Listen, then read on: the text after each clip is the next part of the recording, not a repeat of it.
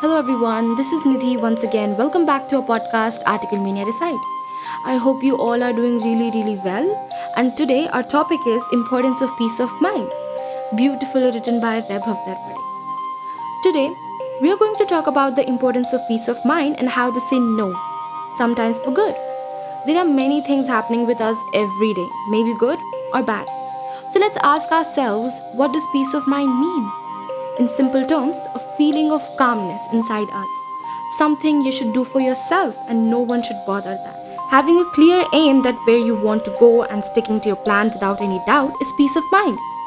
This may vary from person to another, but everyone's motive is to be in your safe zone.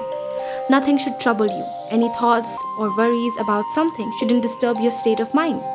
These things are quite important and it should be a priority because if your state of mind is well, then it will directly put a nice impact on your daily life and will make things go in a much better way.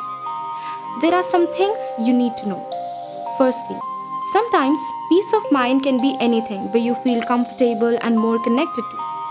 Secondly, you don't need to push yourself every time into every situation for others. It might sound a little odd, but remember, peace of mind is a personal thing, not second or third person thing. They don't belong here. It's good to share your problems and help others, but you have to make yourself that strong enough to not let that affect you in any negative way. There are situations when you are not completely ready to help someone, but they mean a lot to you or just they are important, so you can't deny, and that's completely okay. But at times, you have to think of yourself first, so that if you go with a yes, you must complete that particular work with 100% accuracy. It's common that we go with our feelings at the time, but you have to understand these things. It may sound rude to them, but these things can be taken care of someday.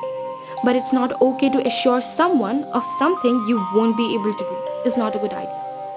It's always better to end up things in a simple way rather than complicating much.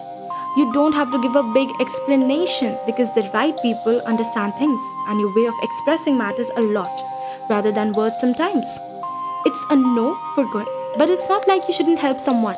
You definitely should. But your first move should be watching your back. If you're capable or not, that thing is important. We understand that saying no to someone is not a problem. Not being able to help someone is. I will repeat this thing avoid doing things that can destroy your peace of mind.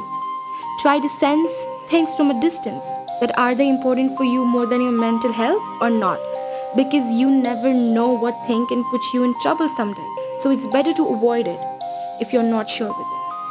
We'll be back soon covering another topic. Till then, tune in and have an amazing day ahead. Thank you.